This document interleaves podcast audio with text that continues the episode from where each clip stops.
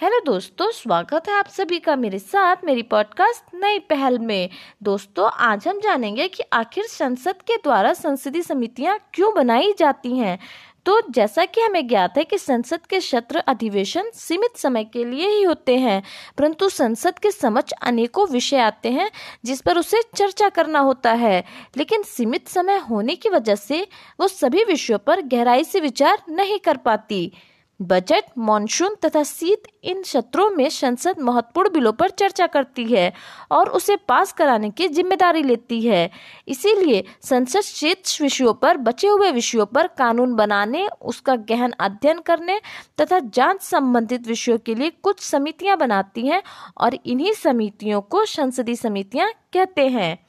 वैसे तो संविधान में समितियों का उल्लेख मिलता है, परंतु उसके गठन, कार्यकाल तथा कार्यों के बारे में कोई उल्लेख नहीं मिलता।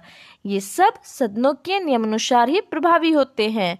अनुच्छेद 105 और अनुच्छेद 118 इन समितियों से जुड़े हुए हैं। अनुच्छेद 105 में समिति शब्द का उल्लेख है, जबकि अनुच्छेद 118 में संसद को अपने कार्य सुचारू रूप से चलाने के लिए नियम बनाने की बात कही गई है।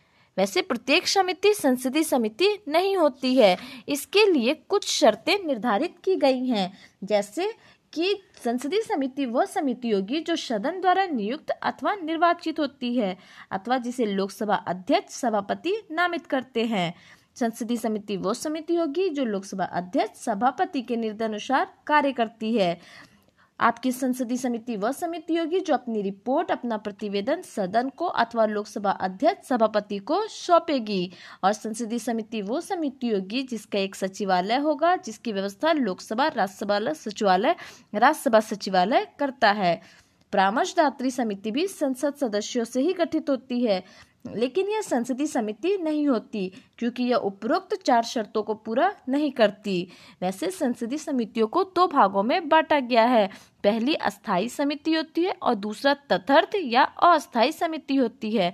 अस्थाई समिति जो होती है, उसकी प्रकृति अस्थाई होती है और जो निरंतरता के आधार पर कार्य करती है, जिनका गठन प्रत्येक वर्ष अथवा समय समय पर किया जाता है। जबकि तथर्थ समिति या अस्थाई समिति की प्रकृति अस्थाई होती है और इसे किसी उद्देश्य के लिए बनाया गया रहता है। उद्देश्य की पूर्ति होते होते ही इसका कार्यकाल समाप्त हो जाता है और ये अस्तित्व में नहीं रह पाती है। तो दोस्तों, मिलते हैं अगली पॉडकास्ट में। तब तक के लिए धन्यवाद।